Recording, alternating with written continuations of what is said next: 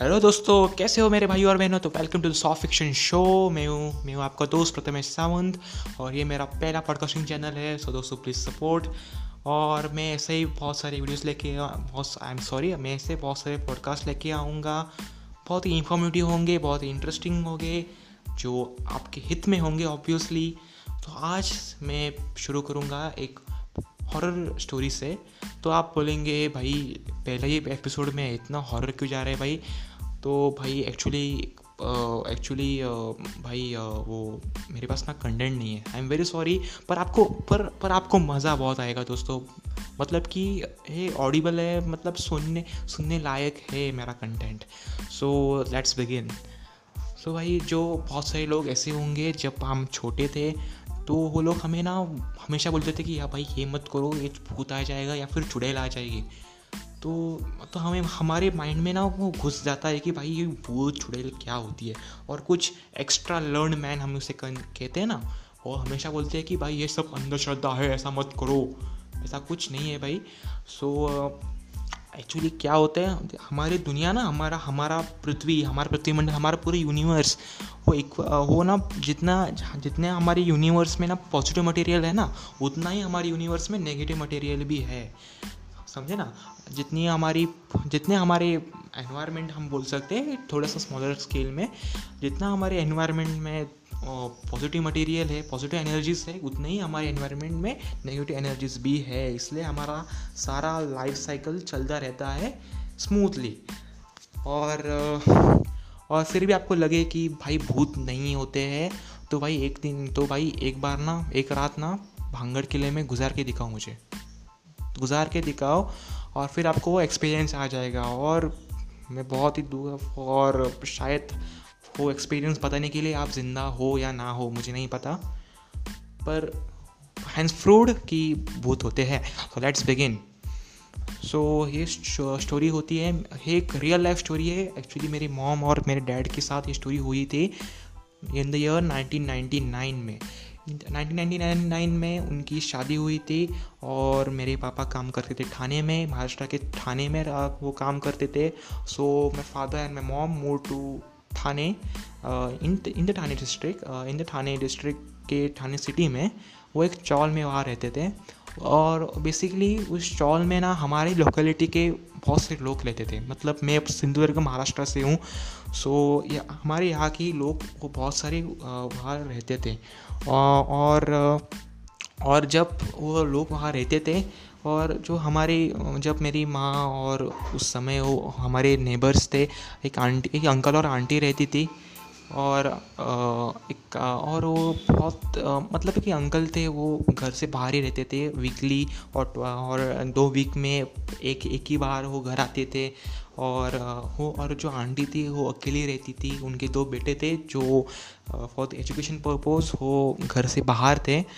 और उसके साथ उसके पास बहुत सारे एक्सपीरियंस थे मेरी माँ से शेयर करने के लिए। मेरे पापा भी आ, काम के वजह से घर से दूर रहते थे। थोड़ा मतलब कि वीक ट्वाइस अ वीक वो घर आते थे। आ, तो मेरी बहुत सारी बातचीत बहुत सारी बातचीत होती थी मेरी माँ मेरे मॉम से और वो आंटी से हम वो दोनों करते थे। और जब और एक दिन क्या हुआ कि गाँव से मतलब हमारे डिस्ट्रिक्ट से उस आंटी जी की भतीजी आई थी मुंबई में। उसने उसने उसी साल उसने ट्वेल्थ की एग्ज़ाम दी थी। So she came to Thane for search of a job so job के लिए वो आई थी और वो अंकल जी के आ, अंकल जी से के जान पहचान से उसको जॉब भी मिली एक कंपनी में। और जॉब की टाइमिंग्स थी सुबह नाइन ए एम टू शाम फाइव पी एम ऐसा उसका टाइमिंग रहता था। और उस टाइमिंग से एडजस्ट करके वो जॉब को जाती थी और फिर से लौट के घर आती थी उस स्टॉल में। सो सो वो एक महीने तक सब, एक महीना तक सब सब अच्छी तरह से जा रहा था, अच्छी तरह से हो रहा था। पर एक दिन क्या हुआ कि सुबह वो जल्दी गई, नाश्ता थोड़ी थोड़ी लेट ही थी और जल्दी नाश्ता तैयार करके, नाश्ता करके, नाश्ता डिब्बा वो डब्बा लेके वो गई अपने ऑफ़िस की तरफ़। और और फिर, और गई और फिर रात रात में ना एक्चुअली सुबह पाँच बजे तक वो घर लौट आती थी। पर पाँच बज गए, फिर भी नहीं आई। छः बज गए, फिर भी नहीं आई। सात तक बज गए, फिर भी वो नहीं घर आई। तो तब आंटी जी ने क्या किया कि उसने, उसके ऑफ़िस में कॉल लगाया कि एक्चुअली वो कहाँ गई थी, कहाँ रह गई। तो ऑफ़िस में उसको पता चला कि कि वो आज वो ऑफ़िस में आई ही नहीं थी। तो आंटी जी बहुत ही शॉक्ड हो गई, बहुत ही उसको टेंशन आ गया, बहुत ही डर गई। तो उसने बहुत सारे आजू बाजू को सबको कांटेक्ट किया, जितने वो, जितने जितने उस सोनल को एक्चुअली उस लड़की का नाम सोनल था। जितने जितने उसको पहचानते थे सबको कॉल लगाया, फिर भी कुछ पता नहीं चला। फिर रात बराबर आठ बजे almost by eight P M वो घर आ गई। और बहुत ही बहुत ही मतलब बहुत ही स्वेट कर रही थी मतलब बहुत ही डरे हुए रख ले, रख रही थी, बहुत ही ऐसा हो मतलब बहुत ही टेंस लग रही थी। तो आंटी जी ने उसको बोला कि भाई, कि बेटी कहाँ थी तुम? आज ऑफ़िस में नहीं गई, कहाँ थी इतना? और और इतनी तुम डरी हुई क्यों लग रही हो? तो फिर वो चुप रही, ज़्यादा कुछ बोली नहीं। वो सिर्फ़ इतना ही बोले कि मुझे अच्छा मुझे, मैं थोड़ी दिमाग थोड़ी दिमाग बीमार थी, इसलिए मैं जा नहीं सकी। ऑफ़िस में मेरी एक सकी, मेरे, में मेरे एक सहेली की घर रुकी थी। तो आंटी जी ने बोला, ठीक है। और उसने उसको रेस्ट करने दिया थोड़ा सा वो रेस्ट किया। फिर उसके बाद क्या हुआ कि वो वो मतलब कि वो थोड़ा सा अजीब गरीब सा व्यवहार करने लगी। वो बहुत ही शांत लड़की थी, हमेशा एक हमेशा एक मुँह में, चेहरे पे हमेशा एक स्माइल होता था। बहुत ही अच्छी नेचर की थी बहुत ही अच्छी बोलती थी। पर हमेशा पर पर, पर उसके बाद क्या होने लगा कि तो हमेशा हमेशा थोड़ी सी एनोइंग बन गई थी। बहुत सारी शोर शराबा करती थी बहुत मतलब बहुत ही एंग्री कभी कभी अचानक एंग्री भी हो जाती थी बहुत ही गुस्सा आ जाता था उसके। तो उसको आंटी जी को थोड़ा सा अलग रहा कि भाई ये इतनी शांत लड़की थी अचानक कैसे बदल गई? सो और और मामला तब बिगड़ा जब वो बहुत ही अजीबोगरीब सा एक्शंस लेने लगी। मतलब कि कुछ भी करना कि रात को बारह बजे, एक बजे, दो बजे उठती थी और ज़ोर ज़ोर से आवाज़ करती थी और बहुत सारी चीज़ें। और मेरी मॉम और मेरे डैड में भी ये एक्सपीरियंस किया है। और जो अंकल जी के, अंकल जी थे जो weekly I think weekly once वो घर आते थे उन्होंने भी बहुत सारा, बहुत बड़ा चेंज दिखा उसके, उसकी लुक्स में भी, उसके नेचर में भी। मतलब पहले बहुत ही एक्टिव लगती थी पर आज एकदम डल लग रही है। मतलब बहुत ही एंग्री हो, बहुत ही एंग्री लग रही है। तो ऐसा तो ऐसा लगने लगा था कि उनको भी डाउट आ गया कि कुछ तो गड़बड़ है। उनको लगा कि कुछ थोड़े से मेंटल इश्यूज़ हो गए। और उसने बोला कि मैं डॉक्टर भेजता हूँ तो थोड़ी देर तक ये रेस्ट करेगी तो अच्छा रहेगा। जब डॉक्टर भी आ गया तब उसको पता डॉक्टर को तो कुछ साइंस नहीं आए कि इसका कोई प्रॉब्लम है मेंटल इशू है तो उसने बोला कि थोड़ा सा इसने आरा रेस्ट लेने दो इसको काम में मत भेजो। सो so, आंटी जी ने उसको फॉलो किया सो so, आंटी जी ने उसको क्या बोला कि उसको रहने दो उसे उस तो उसने काम जाना बंद किया उस लड़की ने और वो बेड रेस्ट पे ही थी। और फिर भी जब, फिर फिर भी उसका जो उसका जो नेचर था, वो एनोइंग नेचर वो चेंज नहीं हो रहा था। हमेशा शोर शराबा करती थी। हमेशा मतलब अजीब अजीब अजीब गरीब आवाज़ निकालती थी। हमेशा गुस्सा रहती थी। पर, और मामला तब बिगड़ा जब वो बहुत ही बहुत ही हिंसक बन गई थी। बहुत ही मतलब बहुत ही मतलब बहुत ही एनोइंग मैं एक्सप्लेन नहीं कर सकते। मेरी मॉम ने एक्सप्लेन किया था। मेरे मॉम पे भी उसने अटैक भी किया था। तो तो बहुत ही बहुत ही आई मीन बहुत ही अटैकिंग नेचर की हो गई थी वो। और और जब, और उसने आंटी जी ने क्या किया? अंकल को अंकल को फ़ोन लगाया। आंटी जी को डाउट आ गया था कि कि इसमें कुछ तो ऐसा मतलब इसको कोई कोई साए ने उसको लपेट लिया है अपने जाल में कितने किसी काले साए ने मतलब किसी भी एक नेगेटिव एनर्जी के उसके उसके आसपास मतलब एनर्जी है।